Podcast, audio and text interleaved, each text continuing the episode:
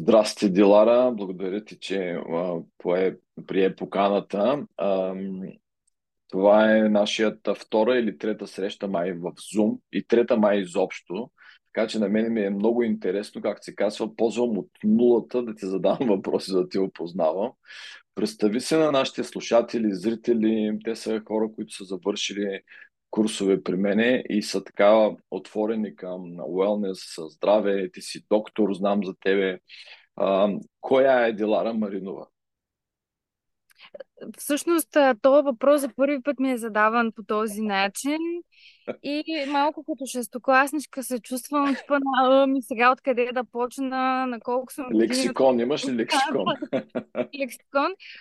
Ще кажа две неща, те вероятно ще са във връзка с разговора ни по-нататък. Наскоро си намерих лексикон от трети клас и този тип лексиконни въпроси на място, където пише какво е хобито ти. Моето хоби до ден днешен е да спя. И това съм го написала, като съм била wow. в трети клас. Какво е хобито ти? Да спя. Така че това е хобито ми. Ще почна от ам, там а, да спя. Иначе аз съм а, Диляра Маринова. А, завършила съм медицина и това практикувам като работа в момента. Това е професионалната ми реализация, но не беше първия ми избор за учене. Моя път а, беше дълъг и трънлив, несигурен. Ам, докато бях в гимназията, исках да се занимавам с съвсем различни неща. В ам, хубаво.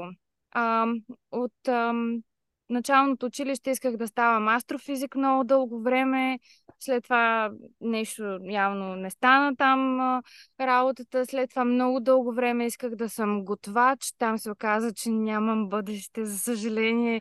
След това а, исках много дълго време да бъда лекар и това беше най-дългото нещо, което исках. А, но после а, дойде и пубертета, там момчета, това, онова, не станаха нещата и... А... Хайде сега, момчетата виновни. Сем момчетата ви виновни.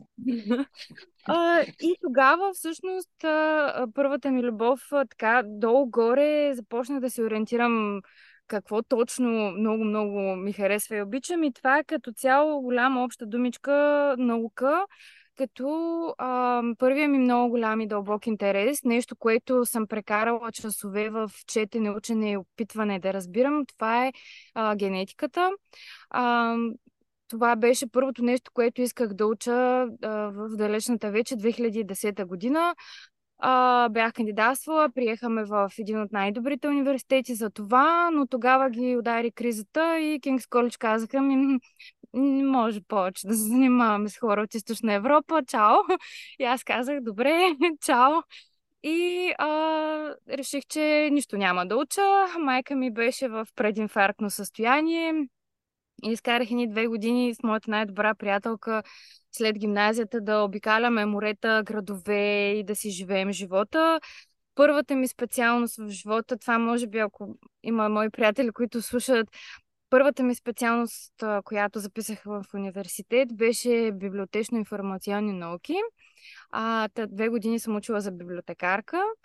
А, беше много ползотворен момент в живота ми, защото а, аз тогава за тези две години разбрах какво не искам.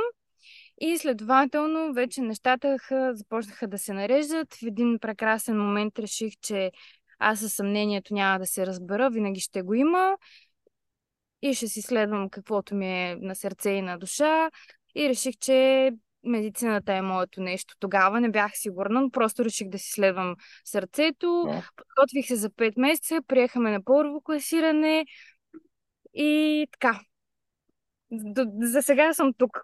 От тук нататъка, декември месец, ми предстои изпит за взимане на специалност. Едно от най-големите събития за мен професионално. Към този етап и се надявам в края на декември месец аз да съм официално инфекционист. Инфекционист, това е бъдещето, значи ще направим разговори след като си официалист. Аз имам голямо доверие в те, че ти си инфекционист. А, между другото, много готина снимка имаш на сайта на Военно-медицинска академия, така с а, нали, една усмивка, с очила. а, като модел и, и след това а, текста към нея е много сериозен. Старши лейтенант доктор Диляра Маринова завършва медицина през две хиляди и осемнадесета година и от началото на деветнадесета е част от екипа на катедра инфекциозни болести във Военно-морска академия. Сега, ти пропусна толкова важен детайл, че си старши лейтенант. Всъщност ти си първият, а, как се казва това, с а, чин, нали, военен, който е на този подкаст. Как, а, как изглежда твоята работа през призмата на това, че е военно, военна позиция? Какво се занимаваш? Какво е различното от обикновените доктори? Не ходите са въоръжени, нали, в а, болницата? Не. А, имам ам, официално служебно оръжие, което ам, нося в определени моменти, нали, зависимост а, кога сме, кога службата ни го изисква. А, бъденето на военен лекар включва едни допълнителни задължения, които нямат нищо общо с медицината. Това, което е различното и което е свързано с медицината от, а, в моята професия като военна и а, лекар, е, че имам възможността да се занимавам, да пътувам и да съм на първа линия за, в много ситуации, в които другите лекари може би не толкова. Два примера ще ти дам веднага. Първият е ковид-пандемията в България. Да. А, нашата клиника и а, съответно аз, тъй като аз съм, в момента съм единствената военна в нашата клиника, но тогава бяхме а, двама. А, ние сме първите, които сме длъжни, защото това е дълга към родината, да, да отговаряме в такива ситуации, в всякакви бедствени ситуации, ситуации засягащи националната сигурност и така нататък. Хората, които ние сме казали, че нали, това ще изпълняваме като дълг и като професия, нали, хората, които ще потърси някой в такъв момент, това сме ние. Винаги на, на първа линия, винаги нужни, където там трябва да бъдем нужни, привикани и така нататък. И втория пример, който мога да дам по-нагледно, е ам, свързано с мисиите ни в чужбина. Дали ще е на ООН, на Европейския съюз или нещо свързано с НАТО. Ако има нужда от медицинско лице на такава мисия, международна мисия, това медицинско лице обикновено е с военен чин и аз имам такава възможност. Съответно, миналата година аз изкарах моята първа мисия в Африка като военен лекар. Много от това ще разкажи за какво стана, къде в Африка, какво прави там. В Африка това е една четиримесечна мисия ротация, а в една тренировъчна мисия, не е комбат мисия, т.е. не е както е, например, в момента ситуацията в Украйна, а е, това е, тя от две хиляди и дванадесета година съществува тази мисия на Европейския съюз, която в общи линии помага на, в случая, Мали, една държава в Западна Африка, забравена от Господа и от който се сетиш. А, помага на тяхната армия и военния контингент а, да обучава а, тяхната армия в това да може да се защитава срещу основния им там приоритет е да конфликта между а, малийската армия, а, малийската власт в момента, която повярва им се променя на всеки три до шест месеца, да има преврат от някой а, и а, джихадистските групировки. Това е основният проблем и конфликт там. И заради това съществува тази мисия. Тоест европейците са на страната на малийското правителство. Целта на мисията е да ги обучава. С това са свързани много други неща. Съответно, за контингента, който е там, има нужда от лекар, от медицински екип. Аз бях за тези четири месеца лекаря там с две медицински сестри и един шофьор. От двете медицински сестри едната беше мъж. Единствения а, мъж медицинска сестра военен в България ми се падна на мен. И така, беше интересно и забавно. Докато успея да убедя хората, че аз не съм медицинската сестра, аз съм доктора там. Да. А, между другото, тук в щатите, нали, нърс е, за мъж и жена се използва, нали, и има страшно много мъже, дори тук съседа ни е нърс, който е такъв обучаващ. Но нали, всички си спомняме от uh, Meet the Parents, ли каза, беше филма, когато той беше нърс и да. Имаше известни там шегички с него. Да, това е много, много сериозна нали, професия а, и има страшно, все повече мъже има. Това е много интересното. О, това е мъжка професия. Чувстваш... Винаги съм мислила, че е мъжка. Да. А, чувстваш ли се така а, нали, застрашена там, като unsafe, като в това, че си в средата на военен конфликт? А... Ами, то това е ам... малко е оксиморонно само по себе си. Нали? Аз защо ще отида на една мисия, при положение, че ме е страх нали, да отида там. А, да. Да, няма много а, смисъл да, да го правиш, освен ако нали, не те задължат на сила, т.е. по желание. Нали. А, не е да. невъзможно, но аз отидох доброволно, т.е. сама поисках да, да отида на тази мисия, съответно ме одобриха. А, има моменти, в които, разбира се, има моменти, в които си несигурен, имаш някакъв страх, страхът винаги е полезен в умерено количество. И може би тук е добре да, да кажа, страха не е лошо нещо. Аз винаги съм казвала и на моите пациенти, продължавам да го повтарям, страха е хубаво, от него трябва да го има. До такава степен, в която той те прави бдителен. Нали, ние трябва да бъдем бдителни, защото ако не сме бдителни, пък забравяме от това какви опасности може да има и съответно ставаме много уязвими. Но страха, съответно, не трябва да бъде до ниво замръзване, паника, бездействие, т.е. невъзможно за някакво действие, защото това е другата крайност. Да, имаше бдителност а, в степен, до която нали, ние внимавахме какво правим, как говорим, как излизаме. Навън движението беше основно с бронирани коли, а, следеше се информацията от а, разузнаването, което беше а, там. Един екип, нали, какво се случва, как се случва, избягвахме определени места, нали, никога не сме предприемали твърде големи рискове с моя екип, но понякога се е налагало да излизаме да пътуваме по начин, по който нали, е малко по... налага малко да. по-голяма бдителност. Но за щастие нищо, което някакво не се е случило. Две-три ситуации имало, в които а, нали, нещата винаги се приключвали много спокойни. Окей.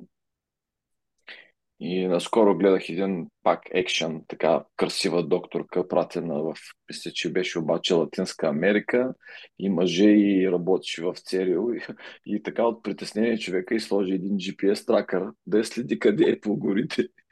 И те пък да. взеха, че го намериха местните и решиха, че тя е а, нали, а, как се казва, агент и един куп да. лоши неща и се случиха, така че да, те такива екшън драми си представям, като ми кажат нали, в такива страни отиваш да помагаш и не знаеш какво ще се случи. А, тук се казва thank you for your service, нали, благодарим за а, това, че служиш и на страната, и на, нали, на НАТО, и на интернационалното общество. Това е много интересно и а, сигурно имаш готова книга да напишеш там, а няма да се отвличаме толкова много в този а, нали, етап сега. А, с теб се познаваме покрай нашите приятели от Ocean, които преди още да се запознаят с теб и ми разказаха, ние тук имам сега една докторка, която нещо случи ли си и звъним на Диляра и тя ни оправя. За ковид ставаше в ситуацията. И тя не оправя това. И аз викам, вау, аз трябва да се запозная с а, Диляра. И така на празника на Ocean най-после се запознахме. Разкажи как а, това е, защото уникален, мисля, за България опит, да. а, работа на такава нали, голяма компания с много хора. Какво правихте заедно, ако искаш така, разкажи, откъдето решиш, че е подходящо. Защото аз наистина знам само от разкази на хора, които са участвали. А, работата ми с Ocean започна изключително инцидентно, случайно. А, аз винаги съм казвала и до ден днешен ще го казвам. За мен това беше моето спасение по време на COVID. Наистина, а, безкрайно съм благодарна за това, което направихме и ми се случи на мен тогава. По някакъв начин успя да ме намери шефа. А, който просто отначало говорката ни с Ocean беше, тъй като мене много ме впечатли това, което ми каза тогава. А, той ми каза, чухме се, видяхме се за едно интервю и, и той ми каза, а, че има нужда от яснота. Тъй като беше някъде началото на пандемията, беше големия хайп, никой нищо не знаеше какво се случва и всички знаеха, че нали, ние от военна болница и аз специално сме на първа линия и той човек в крайна сметка искаше да пита нали, от хората, които реално виждат, се занимават за какво става въпрос. И това, което а, такава си говорихме, той ми каза нещо типа на ами аз не искам вече, когато потърся някой някъде от фирмата, която е нали, голяма, нали, целият конгломерат е голям, аз да разбера, че е умрял. Аз, но, това много ме впечатли. Вика, аз трябва да направя нещо за тези хора. И така. И започнахме. Начало беше идеята аз да направя една презентация, с която да обясня елементарни неща от типа на как да се пазим и как да го правим умно и как да го направим така, че да е подходящо за определени контингенти. Нали? Има хора, които работят само в затворени пространства и така нататък. И, ам, аз пак казвам, нали, като инфекционист, за мен това вече е рефлекс. Аз това още преди пандемията работя по този начин. Ако си миеш ръцете, трябва да знаеш как да го правиш умно. Ако ще носиш маска, трябва да знаеш как да я носиш така, че да е умно. Нито да ти пречи, нито да пречи на някой друг, но да е, да е сложена тогава, когато има смисъл да я слагаш. Като влезем в детайли, се оказва, че не е нещо нали, супер елементарно и не трябва да носиш двайсет и четири часа маска, за да бъде ефективна. Напротив, може да я носиш десет минути, но това да е напълно достатъчно. Както и да е, започнахме с една лекция. Тя се оказа окей. А, и тъй като тогава наистина пандемията се разгоря, нали, стана един много голям пожар, нещо, което някои предупреждавахме, а, някои очаквахме, както и да е. И в един момент а, се започна, ами той е болен, още един е болен, петия е болен, едни мини взривове, бумове и така нататък.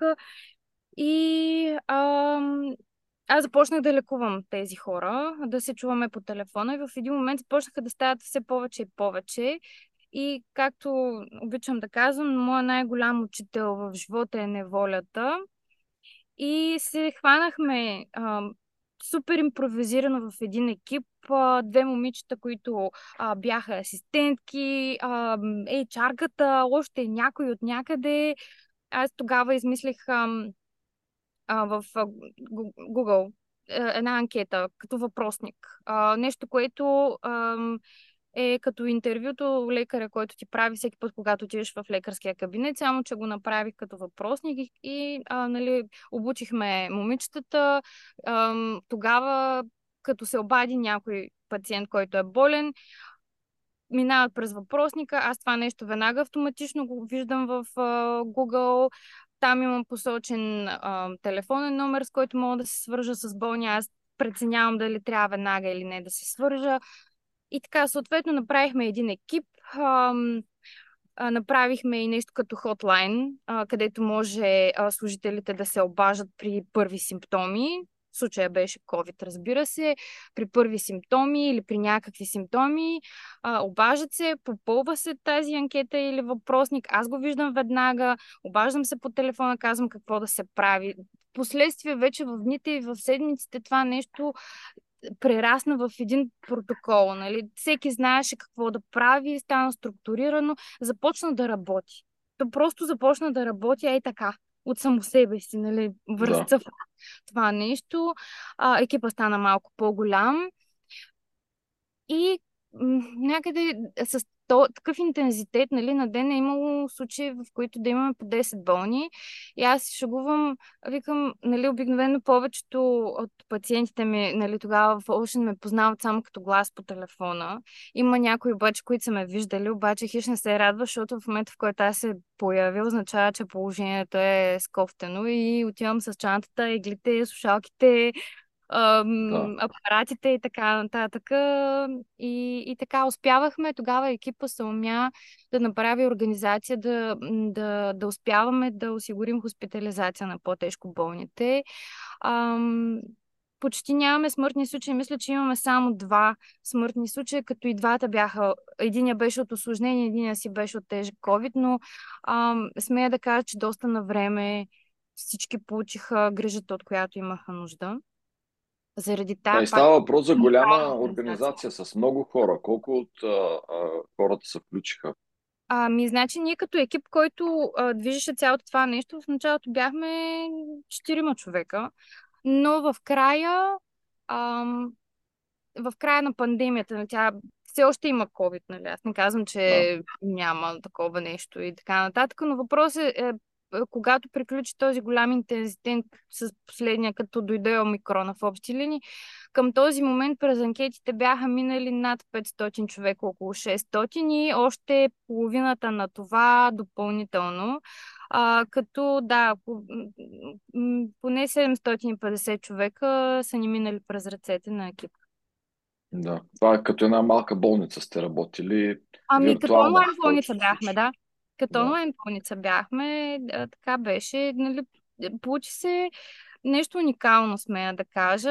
Аз много, много, много, много заобичах целия екип и цялата организация и Ocean да. и всичко и, и така.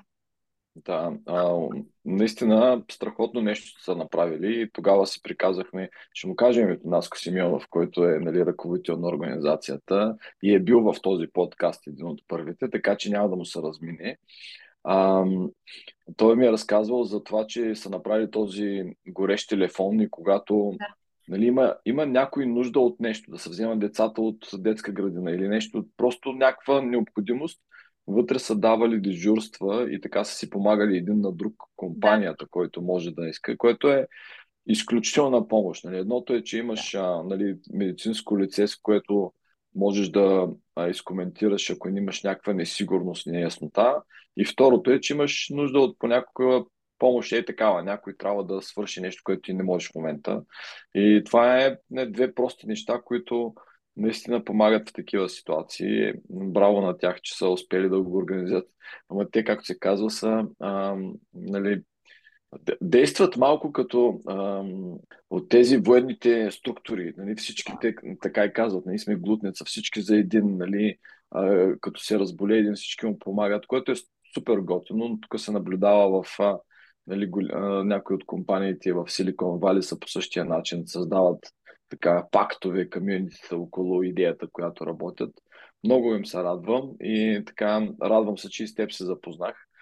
А, разкажи ми за твоите... Айде ще се върнем на твоето а, хоби, съня. Защото това е, знаеш, едно от а, основните а, темели, нали, основи на здравето. Първото е дишане, сън, движение, хранене и осъзнатост. Нещата, които... А, акцентираме, фокусираме се в а, той зон и това, което коучваме. А, продължава ли да ти е хобби сега съня? Колко време спиш на ден? А, мериш ли с нещо съня? Ето също интересен въпрос. Дай да започнем от там. А, за първ път а... говоря с някой, за който хобито му е сън. Казармата да. ни казаха, от сън спомен няма, и общо взето се спеше много малко. О, аз имам такива хубави сънища и спомени, де си ги разказвам, после на хората, на тях им е досадно. Ам, добре, Ам, хм. аз имам ужасен сън а, от гледна точка на това, че е изключително нередовен. А, към момента съня, както се изрази моя годеник, ми е турбохобито. Не е само хоби, то е турбохоби. А, имам самочувствието и наистина мога да си го сложа в си ви-то някой ден. Винаги, аз ще го направя, наистина ще го направя. Мога да спя навсякъде и по всяко време. No проблем. Остават ли ме за десет минути неподвижна, така както казват моите приятели, аз съм заспала. И ако изключваш нещо не занимавам, просто шатдаун и чао. Да. Това мога да го правя. Наистина, то шатдаун, дори да съм невероятно напрегната, просто мозъка ми някакси е съумял да се самодисциплинира и да бъде изключен. Много рядко ми се е случвало да не мога да заспя, да имам проблеми с съня веднъж след като заспя и така нататък. Това е било в определени силно напрегнати ситуации от типа на някой умира. Нали? Тогава въобще не спя просто. Или съм а, много притеснена. На ден колко спя? Ами това е а, проблем в момента за мен. Мога да спя между три и дванайсет часа на ден. А, това е а, заради естеството на работата ми в момента, а, тъй като болните не спят никога и когато даваме нощни дежурства, нали, няма как да спиш. В смисъл, дори да има момент, в който да няма работа и всичко да е спокойно и ти да можеш, нали, да се опънеш на някой диван там и така нататък. Съня никога не е сън, нали, ти се е така през цялото време. Да. И след това трябва да възстановиш през деня някакъв сън. Но обикновено повечето хора... активната им част а, от живота е през деня и съответно а, много често не мога да доспивам след нощна смяна. А, и това нещо, като се случи няколко пъти в месеца, регулярното ми е просто не съществува. Нали? Това да. е изключително... А, давам си сметка, че не е окей, но няма много какво да направя на този етап. Затова, но за сметка на това пък успявам да си наваксам. След два-три дни, ако имам възможност, няма проблем. Давам ти веднага пример. В а, а, началото на пандемията а, в клиниката в военна болница, където работя, имаше една организация, а, където влизахме, нали, пациентите са в болницата и тъй като, нали, това беше някакво ужасно заразно, гадно, лошо, чума и така нататък, а, по двама лекари в екип, понякога трима, влизахме в тъй наречената ковид зона в клиниката, т.е. не се прибираме в къщи в рамките на седем дни и биваме заедно при болните. Аз просто спя в съседната стая. Това спане тогава не беше съществуващо. Едно дежурство излизаше средно тридесет и шест часа. Да. И след една такава, един такъв а, рън, да го нарека, се прибирах и а, примерно едно спане, т.е. лягам, затварям очи и се събуждам, може би с един-два пъти ставане до туалетната, продължаваше почти, почти двадесет и четири часа сън, да. което не е окей. Аз тогава разбрах, че това нещо е изключително важно и ми влияе на здравето, на начина по който изглеждам, на начина по който се чувствам и така.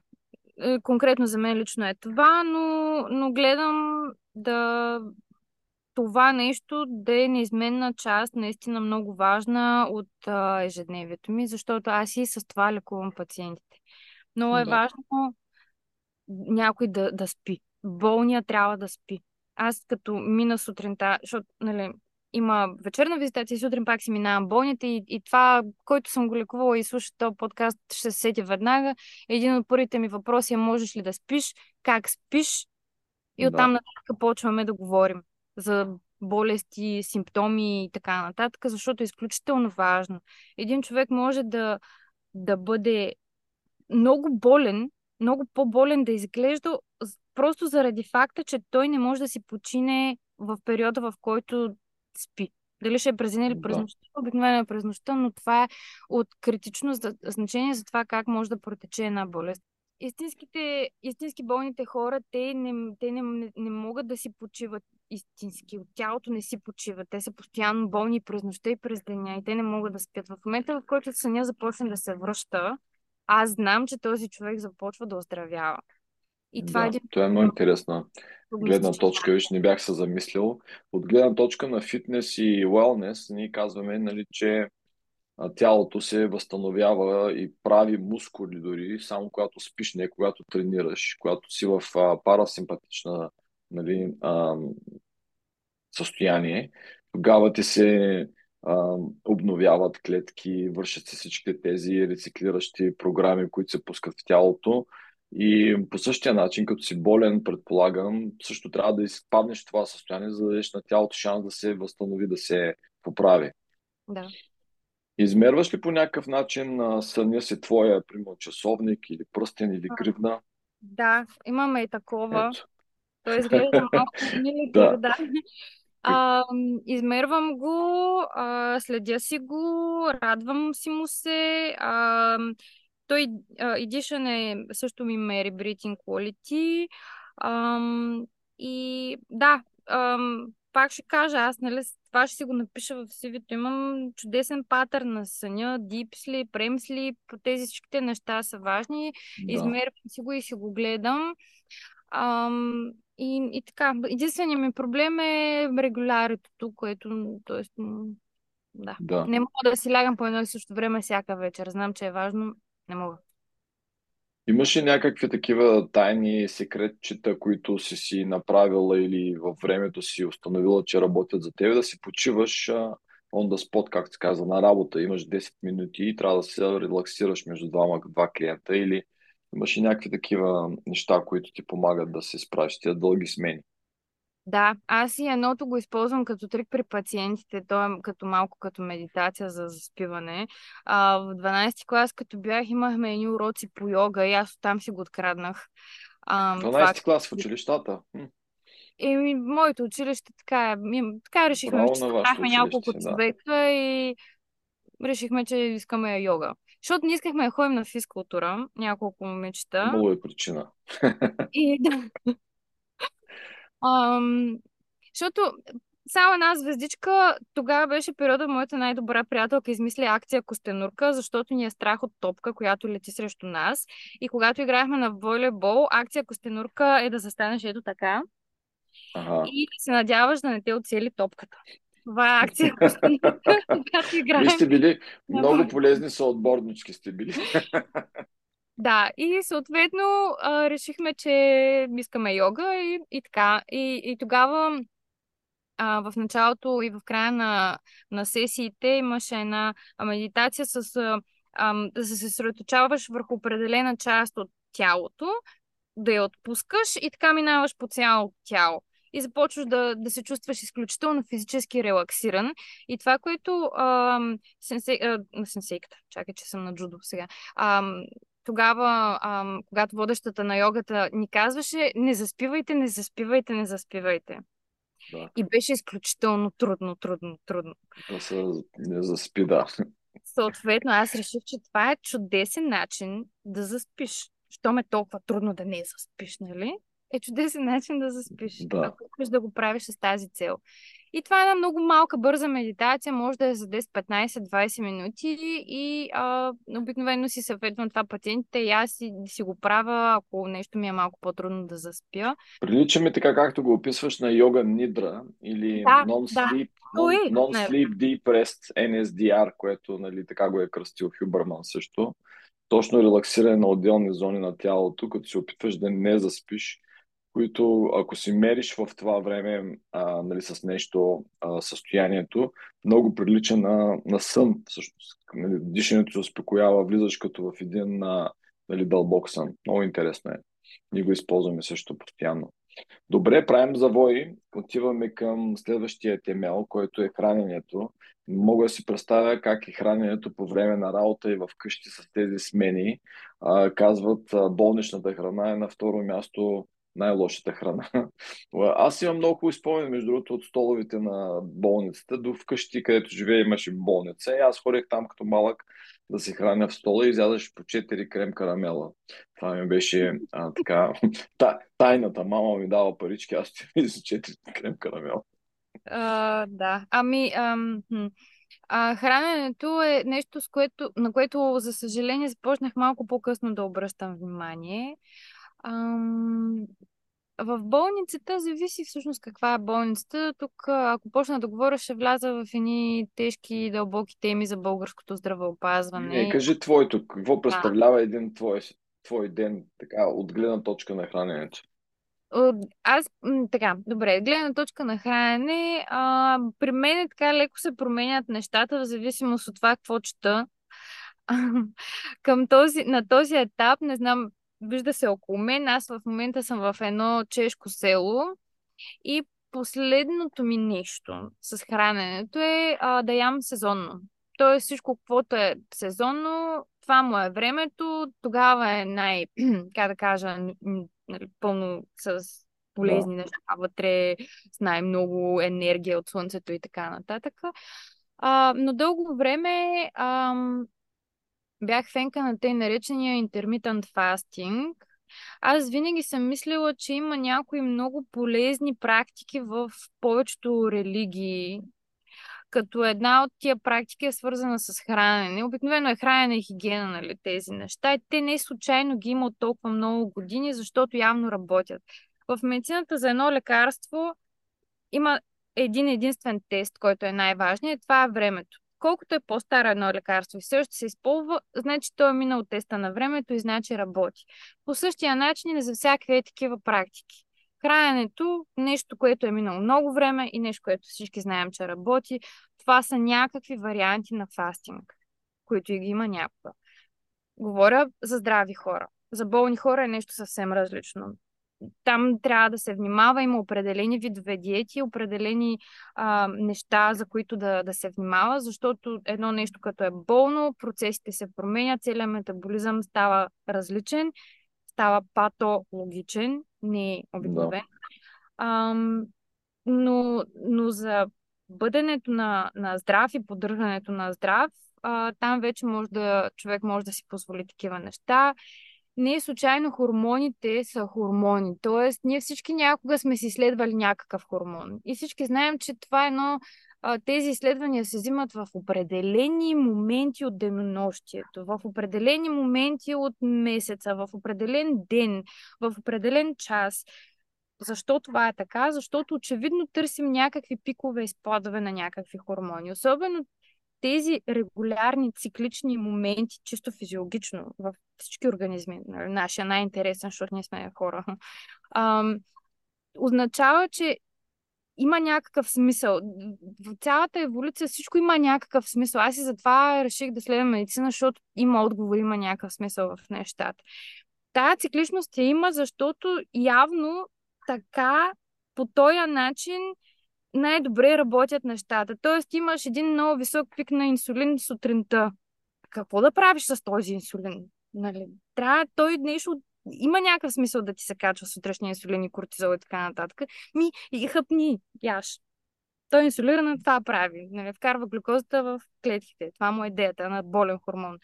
Започва ти активно деня, движиш се и така нататък. Сега като караш нощна смяна, може да се объркат малко нещата. Ама там ще мислиш по-различно, ще мислиш по-гъвково, ще мислиш по-индивидуално. Ам, и, и така, Та, съобразено с тези natural cycle неща е идеята за едно хубаво хранене, а, като не трябва да си огаждаме, според мен, прекалено много, но не трябва и да ам, се рестрикваме и да се лишаваме прекалено много, защото всичко това коства стрес, който може от психологически да стане и физически. Добре, а ти правим пак завой лекичък такъв, защото си записах, че нали, а, генетиката ти е една от а, нещата, които много те вълнуват. Да. И м- имаш ли генетични изследвания всъщност? Ти сама направила ли си? Правила съм си, да. А, преди... Ох. Те да знам, станаха сигурно вече три години. Аз тогава на времето, нали, си мислех, че това е бъдещето, епигенетики, генетики, нали, си представях едни бебета по каталог, че си правим. А, че почти сме там, между другото, и сега покрай CRISPR технологията всичко стана изключително лесно а, да се прави и да се изследва. Той първия геном, той си го беше сам секвенирал всъщност. Някъде, ох, дай да знам, ще излъжа, две хиляди да. Нещо такова беше. Ам, но да, правила съм си генетично изследване, като тия неща трябва да са с цел или да търсиш болест, или да търсиш оптимизация. Моята цел беше оптимизация да. На нещо и да видя ще излезе ли нещо интересно там и ще трябва ли да, като отида на първа среща с някой или като си срещна годеника, да му искам изследвания, да към ти сега кажа тук... как вървят работите и така. Но това, виж, не съм се замислял от тая гледна точка, защото аз като почнах да се занимавам вече, деш, далеч бях прехвърлил периода на дейтинг. А, но това, което сега ние започваме да правим, ние май говорихме накратко, е а, коучинг базиран на генетичните изследвания, като е фокусиран изцяло върху нутришън, хранене и а, фитнес и оптимизация всъщност. Много по-малко на а, патология, въпреки че когато имаш данните и видиш, че има някакви а, предразположения. Има ред неща, които като поведение можем да предложим, за да се отдалечи този, нали, случай или да се избегне напълно, нали, като а, епигенетичен резултат. А, това ще е много интересно. А, другото, което забелязвам, аз от шест-седем години работя с а, една а, компания за генни изследвания и повечето ми клиенти имат такива, че то генетичното изследване е еднократно и то не се променя. Генетите си стоят едни и същи. Обаче идват с трийсет-четирийсет страници информация, които общо взето клиентът леко ги прибира и ги слага някъде на сигурно място и те а, нали, забравя за тях. Докато сега това, което започваме, а, ще имаме една платформа, в която кол, нали, колчовете, там много тъпо звучи на български, а, ще имаме възможност да разглеждаме тази информация случай по случай, казус по казус. Тоест, почваме да правим а, режим на хранене. Я да видим кои са гените, които наистина влияят на това. Я да видим този човек какво, а, с какво е дошъл, какви са му предразположенията. Има ли храни, които трябва да избегнем от самото начало, преди още да сме разгледали какво е състоянието. И същото е с а, а, мускулите или с развитието на а, някакви оптимизации в движението, го искаме да правим. Например, за мен знам колко точно повторение трябва да направя за упражненията, защото мускулите ми имат такова генетично предразположение да реагират на такава, а, такъв тип тренировка, което е много полезно. Не спестяваш време, а, ставаш по-ефективен. Така че това започва буквално от следващата седмица. Сигурно ще говорим с тебе за това, ако ти е интересно. Ще се радвам да си а, нали, в екипа. Ще направим, ако трябва, ново а, генетично изследване, да видим дали да си вече с подобрение епи, епигенетика. Това би ми било много интересно, защото е така. Ем, предполагам, повечето от слушателите знаят тези термини генетика, епигенетика, каква е разликата и колко е важна разликата и епигенетиката. Само ще добавя нещо, което е а, важно и много често се пропуска, но това пак е малко по-deep science. Ам, Тоест, природата, обкръжението, начинът на взаимодействие на външната среда с гените, нали, в сферата на епигенетиката сме, има значение, защото тя може да бъде запомнена като информация и съответно наследена от следващите поколения. Тоест, просто казано, има огромно значение това как си живеем живота сега, за това какви ще бъдат здравословно нашите деца. И това е важно, защото това, каквото правим сега, има значение за следващите поколения, за това колко здрави ще бъдат те. И то, ние всички това го знаем. Нали? Някакси подсъзнателно си го знаем. Знаем, че има родове, където са болни, където не са чак толкова да. болни и така нататък. И има значение. Въпросът е, че това може да се промени, ако човек, нали, реши да го направи. И съответно има как, има как да стане. Много се радвам, че ви го спомена това, защото това е една от целите ни. Да свалим възрастовата граница на хората, на, на първо да се направят изследване колкото се може по-рано. За да може да започнеш ти да имаш един... Ам, това, което е най-важното за един коуч, е да направи сложната ситуация проста. Ние казваме, окей, я да видим от тия трийсет страници, нали, резултати. Има ли нещо спешно, за което трябва да се погрижим? И те излизат. Може да се наредят по спешност, ако имаш такива като неотложност. И я да видим сега тези резултати, можем ли да ги променим с някакви поведения? Ето точно това казва, за околната среда, за твоите поведения. И ако това нещо се случи във възраст, където още не са възпроизвел, нали, допълнителна мотивация е, че твоите, нали, поколения има шанса да има една по-добра предразположеност, по-добра, нали, променена от тебе с твоето поведение, което е изключителен а, мотивация. Знаем и как много майки, които забременеят, спират да пушат, нали, като или пият по-малко, и, или пият изобщо, което е, ето, виждаш твърда връзка с това, че ти си в този режим на възпроизвеждане, няма нищо по-добро, нали, да предадеш здраве на децата си. Имаме само един клиент, който е на такава възраст за сега. Смятам и да станат поне петдесет до края на другата година. Виж, не е огромна цел, но искаме да смалим разликата. Може да стане страхотен а, годежен подарък. Ами, а, а, защо с не? С пръстена, вместо пръстен, имаш, хайде да видим сега, скъпа, как можем така да си направим гените, да ги подобрим, че да предадем на децата най-доброто здраве. Абсолютно, да. Аз това бих го намерила за изключително много готин подарък. Това е така. По-добре Ето, това, колкото... То, този долу. Запис сега, годинникът ти като го гледа, има време да не подсказваме. да не подсказваме. Добре, много. А, ще си говорим явно на тази тема. Сигурен съм, че ще продължим да и така, може би, ще поработим заедно. А, искам да да върна назад, пак каза нещо, че си искала да бъдеш готвач. Кажи ми най-лудия експеримент като готвач, който си направила и който каза, от мен няма да стане готвач. Или някой ти каза, че това, което си направила, не става за ядене, или какво става. Тук и усещам някаква история. Ами не, то е един случай.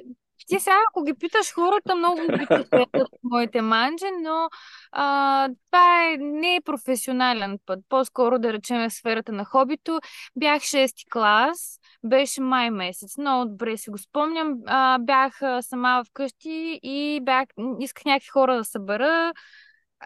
Много обичах да го правя това, да ядем заедно. А, и... Тъй като нямаше някой възрастен, който да осигури нашата прехрана, реших, че аз ще го направя, като реших, че ще направя бъркани яйца с шоколад. не, не, не, не. Не. Ам, бъркани яйца, окей, и после сипах един шоколад вътре в бърканите яйца и първо, че а, изглеждаш отвратително, може да си представиш как изглеждаше това нещо. Шоколад на очи. Ето, е, веднага ти измисля маркетинг. Да, с шоколад. Това е като... Да, все едно си имал проблем с ходенето до туалетната и а, на вкус беше... М- не. Да. Вкуса беше не. Хубаво, а това е експеримента след... след експеримент, по-скоро е научен експеримент, виждам, да. Защото нали, като учен си искал, вече се да. изявяваш като учен. А, добре, имаш ли някакви неща, които можеш да разкажеш за твоето лична като фитнес, уелнес програма? Следваш ли нещо в твоята нали, ежедневие, което те поддържа така здрава и красива? Най-важното нещо а, за мен е... Не, не за мен. Най-важното нещо, по принцип, това смея да го кажа абсолютно категорично, а, е движението. Ние сме, т.е. хората като вид, като Homo sapiens а, и всичките хоминид видове са направени за движение. Това да имаш два крака и толкова голямо дупе. Това дупе не случайно е голямо, за да може да държи това тяло в изправен стоеж и да, стоеш и, и да дава тяга на, на самото ходене. Давам ти пример. Питам. В а, един рейс, т.е. едно състезание, побягане между гепард, например, чита и човек, кой ще спечели, според теб? Зависи на какво разстояние. Именно. Точно така. Това е правилният отговор. На кратки разстояния ще умреш и читата сто метра ще ги мине за, не знам, три секунди, примерно. А на пет километра обаче нещата стоят съвсем, съвсем, съвсем различно. Тоя ендюранс механизъм го имат може би само сапиенсите, като вид много малко други животни го имат. И идеята на това нещо е, а, тъй като ние сме всеядни, т.е. и месоядни, не само да ходиш да пасеш трева и да преживеш, да ти трябва изключително голям обем от храна, за да можеш да набавиш калории. Нали, едно време, по време, нали, защото еволюцията е доста по-бавна от технологичната еволюция и така нататък и всичко друго. Биологичната еволюция е нещо бавно. Там, където история и еволюция се срещат, има един автор, който обожавам. Според мен той трябва да се изучава в училище, казва се Ювал Харари. Той говори за тия неща. Ам, нали, такава каквато е била еволюцията в началото, хората са били много лоши, много Homo sapiens са били много зле в това да тичат след едно животно и да го догонят, нали. Но са били много добри в това да си потичкват след него и да го подплашват, подплашват, подплашват, и така може цял ден, осемнайсет километра, но проблем. До момента, в който въпросното животно, нали, вече е грохнало, обаче ти имаш достатъчно енергия, защото си ялоня ден, нали? Обаче са ти издръжливи мускулите и можеш да го правиш това, и сърцето ти е достатъчно издръжливо, и кръвта ти може да помпа достатъчно добре, и дишането ти с ей тия големите бели дробове, де ти слезат додолу, нали, до туба, е достатъчно адекватно, за да можеш това нещо да го направиш. Тоест капацитет е огромен. За една такава буквално човек може на ден, ако иска, да минава по двайсет километра без никакъв проблем. Ние за това сме направени. Съвременният живот, за съжаление, не е такъв, но аз се стремя да имам движение. Това е единственото нещо, на което държа максимално, и колкото може повече, толкова повече. Иначе тренировки, режими и така нататък, нищо строго, колкото мога тренирам. Нали, от моите си генетични изследвания знам, че там за мен е много добре да дигам тежко, дигам тежко и без това ми харесва и така. Но движението е на първо място. Браво, много се радвам, че така го каза. Между другото, преди три дена завърших третата книга от моята поредица. Тя е посветена на движението и се казва Играя. И да. Там първата част, така искам предупреждение да кажа, че е изключително скучно, но трябваше да я напиша там с елементите на движението. Но във втората част разказвам за една концепция, която ми е много симпатична. Питър Атия, М Д, доктор Питър Атия, не знам, сигурно го следваш и ти, неговия да, подкаст и така нататък.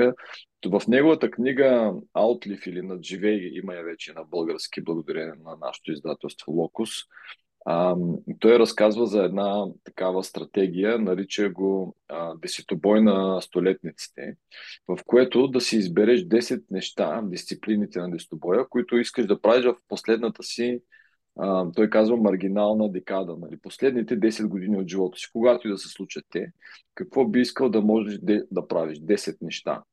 И примерно той си казва, искам да се кача на Три, три етажа да кача с пълни торби с продукти, да измина без да се задъхвам четири квартала, да вдигна внуче над глава, примерно петнайсет килограма, да си качи куфарите на самолета, да прави секс, да може да плува, да си вържи обувките, да стане от пода без да... Това са микродисциплини, като една, нали, олимпийски игра за столетници. А, не, не харесваме това на заглавие повече. И казвам, окей, ти ако имаш този, тази цел за последните десет години, тя може да се разбие, нали, да ревърс инженеринг до деня, в където си сега в момента. Ето, ако аз реша, че моите може би последни десет години ще съм осемдесет-деветдесет, а все пак имам още четирийсет години да се подготвям за тази микро ивент и мога да направя много малки неща до, до този, а, за да се поддържам здрав и а, мобилен и най-важно самостоятелен. В момента, в който спреш да се губи, движиш, загубваш самостоятелност и това рязко сваля качеството на живота ти. Най-много хората искат да са независими колкото се може по-дълго време в а, живота. И това е една много интересна нова концепция. Не става въпрос за фитнес и, и, и създаване, нали, на, и билдване на мускули постоянно, а една по-дългосрочна визия колко да екстендваш, нали, да, да удължи здравето си в а, живота. Нали. В, има хубав английски термин, на български май нямаме такъв health span. Да разшириш здравето в живота. Не, не се сещам. Да. Да. Та, тази книга е много интересна. Ако я нямаш, ще ти... А, така ще се радвам да ти подаря едно копие, като се видим в България. А, и той... А, спокойно, вече съм минала пред нея. Питър Атия... Така ли? Радвам се, радвам се много. А, да. Какво мислиш за неговата концепция за медицина три нула? Това е медицината, която а, обръща повече внимание на а, превенция, на ранна диагностика. Това е моята мечта в момента. Това е моята мечта и смея да кажа, че Наско Симеонов някакси успя да ме накара наистина да повярвам в тази мечта и да повярвам, че е възможно. А, и това, което а, правим с Ocean и начина, по който се мисля за тия неща, превенцията и профилактиката, но правени по един таргетиран, умен и подробен начин, са истинския смисъл на, на това да, да си лекар и да въобще. Защото не само в България, това е световно нещо, проблем много сериозен и дълбок в, в лекарите и медицината и пациентите. Лекарите и медицината ние сме ориентирани към да фиксваме, когато вече нещо е счупено. Да. А всъщност идеята и това, което Питър Атия, аз направо ще настръхвам, особено в началото на книгата, като го чета, защото това са моите мисли и, на, и, и нашата болка като лекари, на, на, поне на тези, които ам, наистина ни пука от това хората са здрави. Идеята е да, да реагираш на време. А най-навременната реакция е когато въобще не трябва да се налага да реагираш. Да. Антитероризма защо е успешен? Когато нищо не се случва, ние нищо не виждаме. Ама има едни момчета, дето се изкъсват, нали, от да. Работа. И резултатът е, че нищо не се случва.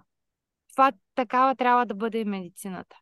Ние да правим всичко, за да не или възможно най-малко да, да се разболяват нашите пациенти, близки, майки, бащи и така нататък.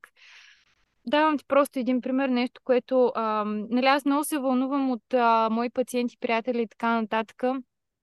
А, гледам да съм професионална, но дълбоко в себе си много се вълнувам. Получавам обаждане преди една седмица, едно детенце, било болно от варицела, а, минала една седмица след това, то уж било добре, уж се е оправило, не знам си какво, морета, това, онова, и в един момент а, детето започва да се гърчи, не може да стане от леглото си, не може да ходи и а, открива тъй наречения малко мозъчен енцефалит. Това е осложнение след най-обикновена шарка, най-обикновена варицела. Случва се и аз си го знам, по учебниците има си статистика, никой mm. не може да спяга от статистика, еди колко си процента и така нататък.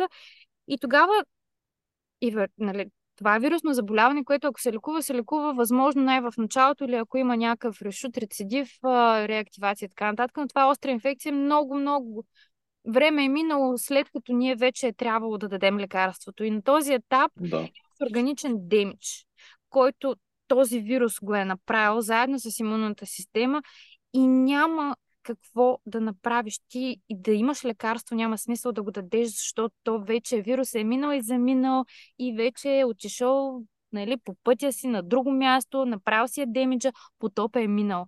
Как спираш един потоп? Спираш го с дем, с някаква стена, а не да ходиш с потопа и тогава да дигаш стени и да, какво да правиш, нали, да със светена вода да го ръсиш.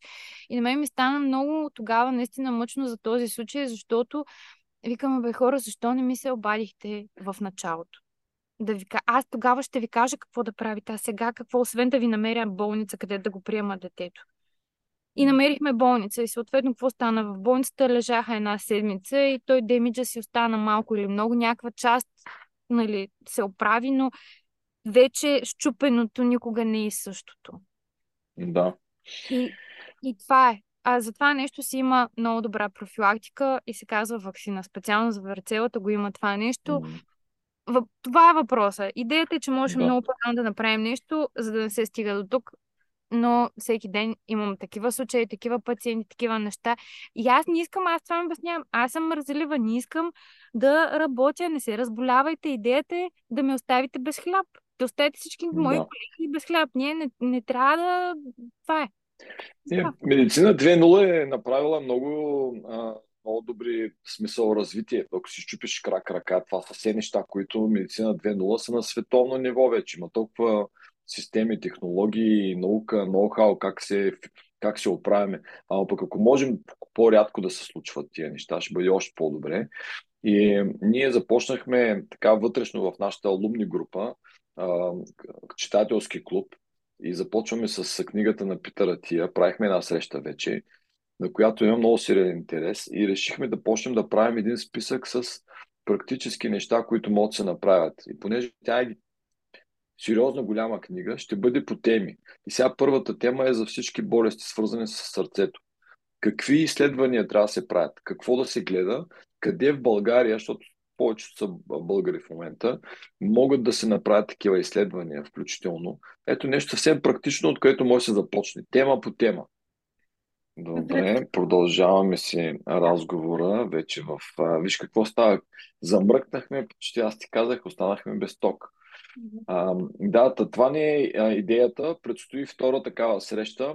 Ще ти пратя линк, той естествено е публична покана. Ако искаш да се включиш, ще бъде много интересен твой импут в тези срещи и се опитваме да помагаме по тази, да изградим медицина три нула отдолу нагоре. Просто с хората започват да я търсят, да я искат. Защото да. Сигурно вече механизми, тестове, лаборатории съществуват, но няма като че ли обща концепция да те накара да правиш това за себе си, превенцията и ранната диагностика. И ако ти имаш един геймплан, който да помогнем, нали, на хората да си го имат и кажем, е, е, това ти е твоята, това е твоето положение, това е твоята стратегия. Имаш такива генетични изследвания, които предполагат, че по-лесно можеш да развиеш диабет. Ей, това е твоята стратегия да го избегнеш това нещо. Стесеща с този конник. Отиваш на това място, прави си тези изследвания на такъв период от време, виждаш тези специалисти и правиш тези а, програми за, да, за превенция. А, да, искам да добавя коментар тук. Не знам как е а, в Щатите.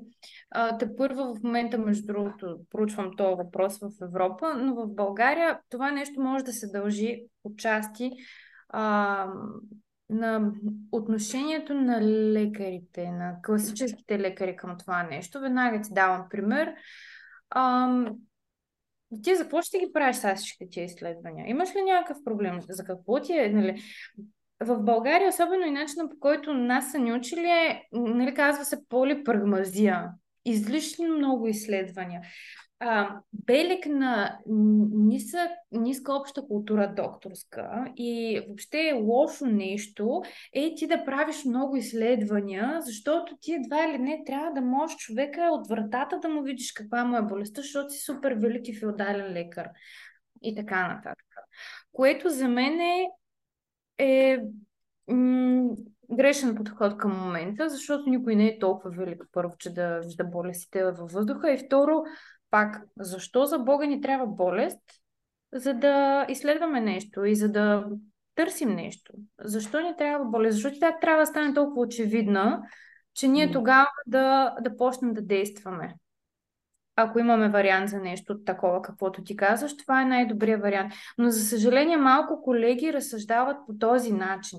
Те няма, не само, че не го поощряват, но дори по-скоро има едно негативно отношение и аз се надявам някой ден това нещо да се промени. И аз съответно винаги реагирам много добре, когато мои приятели или пациенти искат нещо превентивно да направят. Това е най-доброто. Прави си изследване, отиди на скенер. Няма проблем. Също честотата на, нали, на, на периодичните изследвания е, е неоптимална, както и Питър Атия казва. Трябва да е, нали, някои неща трябва по-начесто трябва да се изследват. А, той казва, че грижата за, нали, сърдечните кардиореспираторни, нали, а, ивенти може да започне още на двайсет и пет години. Нямаш, няма нужда да чакаш трийсет-четирийсет, когато риска става вече по-висок. Може да. Съвсем по-рано, особено пък ако имаш някакво намигване от генетиката ти или от а, историята, т.е. той същата, да. Той знае родителите си и затова можеш да започнеш някакви превенции още доста по-далече. Uh, много неща има според мен какво се правят. Права си за докторите. Моята лична докторка, аз възлагах големи надежи на нея, новата ми докторка. Uh, старата беше възрастна дама с uh, много високо наднормено тегло, която всеки път, като ме видиш един път в годината, като имам изследване, ми каже, че трябва, ако не съм чувал, трябва да почна да, uh, да следвам uh, Mediterranean diet, средиземноморска диета, защото съм бил надал с един килограм. А, новата е китайка, е младичка, мислех си, че е, нали, по-така алтернативна медицина. Първото нещо, което ми каза, че имам високо кръвно и трябва да мина на статин.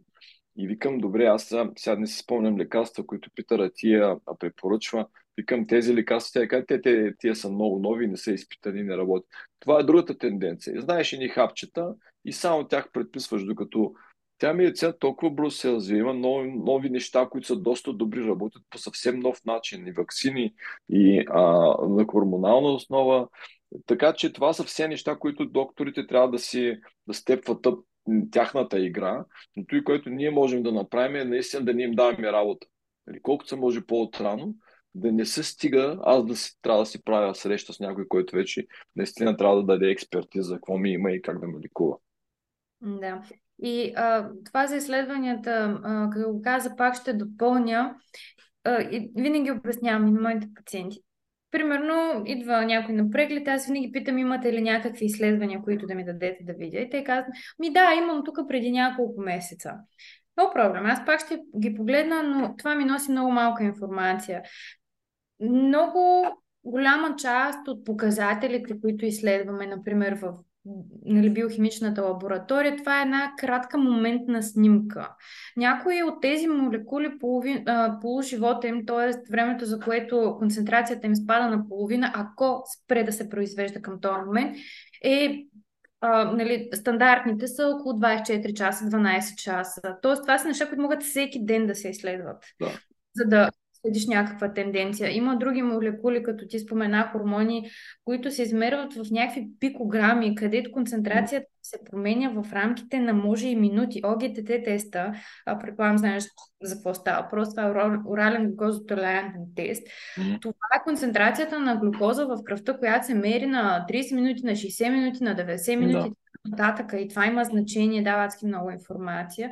Така че хрономедицината, това е пак един термин, който аз много обичам, е нещо ново като тенденция в медицината, което сега навлиза и за което аз съм изключително развълнувана, защото това означава, че има значение кога, какъв тайминг, какво изследваш и как го лекуваш и как подхождаш към него. Кога, какво даваш. Ам, да. Тук има значение и съня и всичко, и кога, какво и как го правиш. Тоест, когато има много голямо значение. Да, това е много, много интересно и се връзва веднага с нашия подход към диетите. Аз казвам, че има само той и Питър Атия това казва. Нали? Има три неща, с които можеш да си промениш диетата. Да управляваш кога си храниш, какво ядеш и колко ядеш. Само три неща са като... За да мислиш колко е... Нали, имаш три опции, с които можеш да въздействаш на храненето си и кога е изключително важно. Нали? Защото да може това, което се каня да изям, А, нужно ли ми е в момента? Имам ли нужда от тази енергия? А, моите хормони готови ли са да поемат нали, тази енергия да обработят? И какво време на деня е? Нали, в каква ситуация а, съм хормонално и в моя хронотип? Много неща са и много така хубаво е, когато а, усетиш как всичко си идва на мястото, като задълбаеш от всички страни, се свързват заедно. Това, което ние казваме, че нали, се получава този холистичен елемент. Затова се опитваме в нашия екип винаги да казваме, никой не е по-голям от другия и всички да търсим едно решение, което поне изповядва няколко неща а, като а, знание и като посока на поведение. Много са интересни неща. Те неща за мен е, аз следващите пет години, ай ще питам първо тебе, следващите пет-шест години от гледна точка на технология и наука, какво очакваш да се промени в твоята професия и като здравеопазване? Веднага ти казвам, това е също част от а, моята мечта. Много съм го мислила този въпрос. Първото нещо, което трябва задължително да стане, то е тръгнало да става, това е телемедицината. Това е, няма как да избягаме от него и който и да е доктор или колега или ми каже, о не, нали, пациент трябва веднага да го разобличеш гол на сто процента, да дойде при тебе. Ми хубаво да ти може и по камерата да го разобличеш гол, нали, сега не е изключено. Но от опита ни с Ocean и с Наско, това, което правихме, защото, нали, даваш си сметка, че аз нямаше как да прегледам седемстотин човека, нали, едно към едно, фейс, голи и така нататък. Въпросът е, че много информация може да се събере а, дистанционно и дигитално с, с всички технологии, които притежаваме и възможностите, които ни дават. А, съответно, дори може да се стигне до там, че а, и самия пациент да помага на доктора с някакво изследване и съответно може да се събират дистанционно по един неинвазивен начин изключително много биометрични данни в актуално време, стига нали, да има къде да се съхраняват, които да, да дават една много хубава информация и една технология да те алъртва за това, че, т.е. да, да ни предупреждава за това, че нещо може би евентуално е тръгнало да се скапва, нали, като а, имаме такива аларми по колите, по хладилниците и така нататък, защото да ги нямаме по телата си, нали, сега, да не прозвуча странно, но а, един е такъв watch, а, може винаги да ни даде много по-добра статистика, отколкото един преглед а, при лекар за, за това как ти върви а, да, а, пулсовата честота и, и така нататък, ако има някакъв проблем с съня и каквото се сетиш. Ще ти дам един пример пак за това нещо и това беше случай, след което аз наистина много сериозно а, се замислих за това, м- че трябва да вървим активно и да натискаме по посока телемедицина и че нали, трябва да го забравим лекарския феодализъм и че едно изследване може да бъде технически извършено от едно лице и тълкувано от друго лице. Ам, ня... Беше пак ковидско време. В моята клиника имаше една бременна жена в двайсет... не в... Да, двайсет и пета гестационна седмица. Това е напреднала бременност. А, бременна жена. Аз опит с бремени нямам. Колкото, да речем, един завършващ студент има опит с бремена, толкова съм и аз опитна с а, такъв вид а, пациенти. А, тя беше с тежка пневмония, двустранна пневмония. Въздържахме се от а, част от лечението, много важно тогава за COVID. Въздържахме се заради бебето, защото то щеше да повлияе на бебето по начин, по който нали, нямаше да е добър за бебето. Съответно, нали, много беше тънък баланса. И а, това е в едно време в бременността, където може да настъпи а, спонтанно раждане, ако не се внимава. И съответно тя беше с много висока температура, тази жена. Аз пак, нали, това всичко става по време на нощно дежурство, разбира се, защото нали, тогава се случва всичко. И по едно време тази жена ми казва, ми аз кървя. И аз казвам, бъй. Аз от бремени нищо не разбирам. Нямам консултант, сама съм в болницата, какво правим? Имам един ехограф. И какво да правим, какво да правим и неволята моя най-големия учител пак ми помогна и пак казвам, нали, тук трябва да бъдем бдителни, да ни е страх, защото мен от бремени много ме е страх, обаче не до така степен, че да си парализиран и да не можеш нищо да направиш. И съответно беше, мисля, че вече дванайсет вечерта, нещо е такова, при което аз си хващам телефон и казвам, звъниш на твоята гинеколожка, тук и сега, отваряме камерите, нейната съседка по легло, викам, държиш телефона и снимаш екрана на ехограф, аз правя ехография на този корем, за да видим тази път, нали, плацента и това бебе в какво състояние са, защото аз това мога да, да направя. И съответно включихме нейната гинеколожка по камерата, тя гледаше ехографа, казваше ми какво да правя и кое как да го меря, прегледа мина, оказа се, че няма никакъв проблем с пациентката, да. С плацентата и с пациентката, бебето си беше окей, живо и мърдаше и риташе, че после още се нарита да. И роди живо и здраво. Да. Оказа се нещо друго. Въпрос е, че ние в тази ситуация успяхме да изключим много, много, много важни патологии, които може нещата да станат много, много, много зле след това, с едно такова нещо. И нали, от тук идва въпроса, аз гинеколог ли съм? Нали, не съм. Но в крайна сметка стана, нали? Стана. Не е имало там гинеколог на това място. Въпросът е, че информацията е стигнала там, където трябва да стигне. И така. Да, да, да имаш възможност всеки път да имаш точното експертно мнение, което ти потрябва от различната гледна точка. Е много важно. И нали, затова правим този Deutsche Zone Team, където има всякакви хора, психолози, нутриционисти, нали, за да може един клиент да получи пълната картина, защото ние зад кулисите работим заедно за него. Той ще получи нещо, което наистина не се бие с на другите а, а, областите, така да се каже. Това е много интересно. Аз съм, нали, така много мисля за бъдещето. Какво ще стане и къде ще тия, тия технологии. И така си го представям, че най-вероятно, най-вероятно ще имаме предостатъчно дата от собствените тела. Сега тия часовници пръстени, те вече произвеждат много дата. В Щатите, не знам дали в България още може, Apple Watch мога да шервам, да споделя моите данни директно от часовника ми с доктора ми. Мога да му посоча тук данните и доктора да ми ги чете. Аз съм го направил също за всички мои клиенти с Apple Watch. Имам няколко такива в света, които, например, често пътуват. И гледаме, защото там това са здрави хора, които искат да подобрят перформанс. И казвам, хайде да видим всяка как, как да въздействаме а, нали, следя без инвазия. Чуваме се един-два пъти в месеца с тези хора. Аз през това време съм гледал данните и знаем за какво ще говорим. Тоест имаме някаква тема, която ще обсъдим дали можем това да го, а, да го използваме за подобряване, оптимизиране на техния перформанс. И тук хубавото е това, че ти работиш без някакъв а, прешъртят, нали, притиснат се от времето. Ти не се бориш с някаква болест, опитваш се всеки път да използваш нещо и гледаш веднага резултата, а, субективен от, а, нали, часовника и обективен, какво ти казва човека, как се чувствам, нали, за това нещо.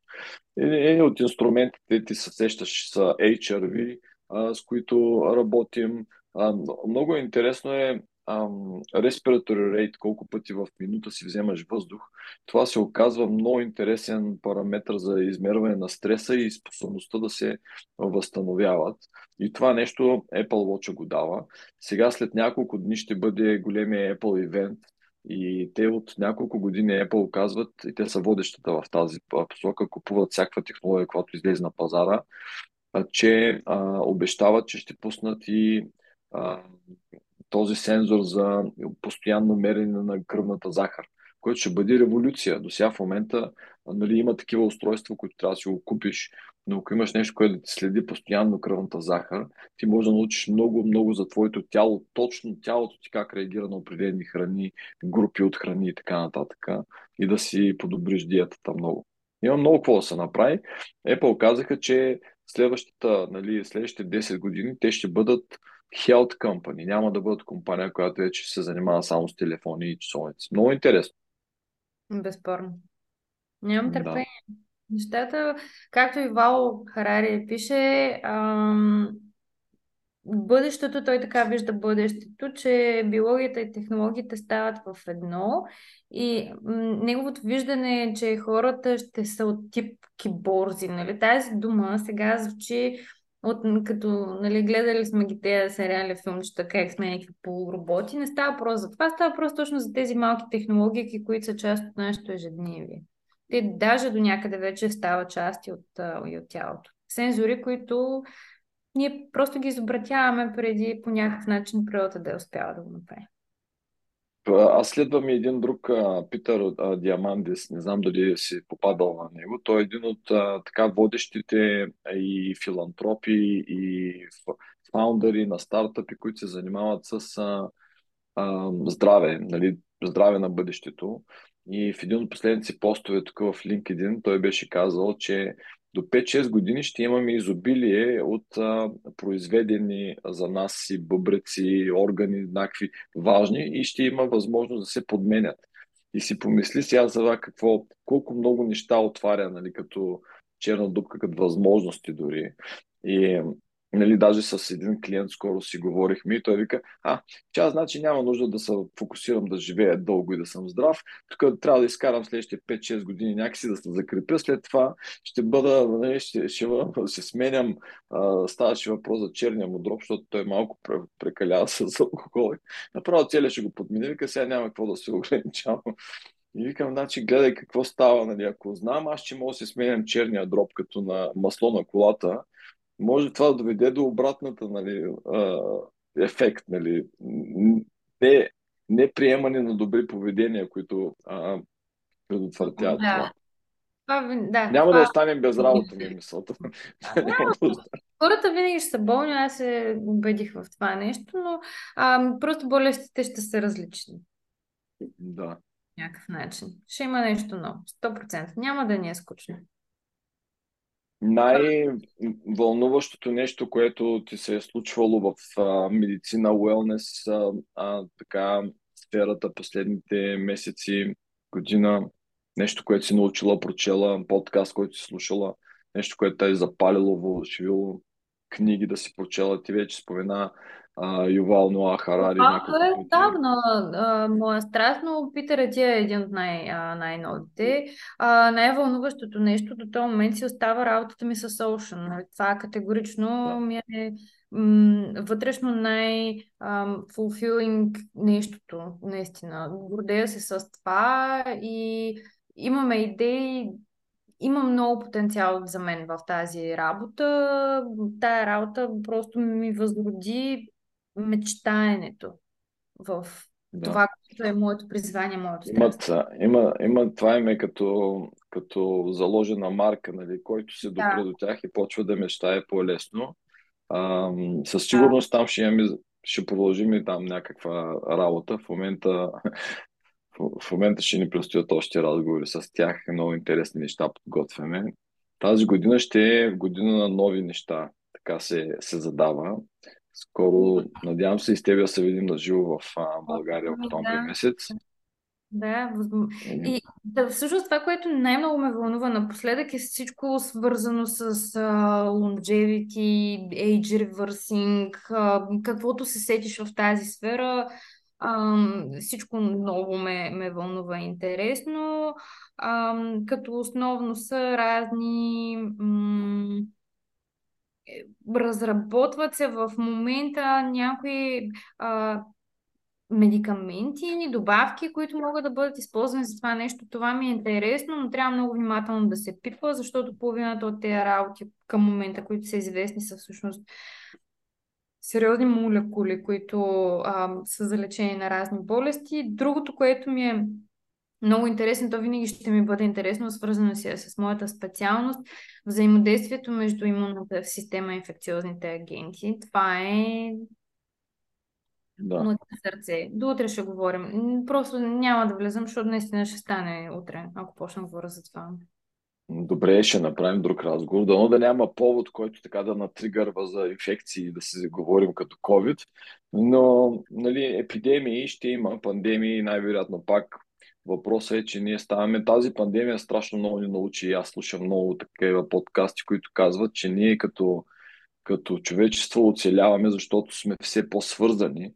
И това, което демонстрираха лабораториите в цял свят, колко бързо се мобилизираха да работят заедно, нали, да споделят информация, те първо ще видим а, много други последствия в развитие на нови лекарства, защото те продължават да работят. Видяха, че го могат, могат това нещо.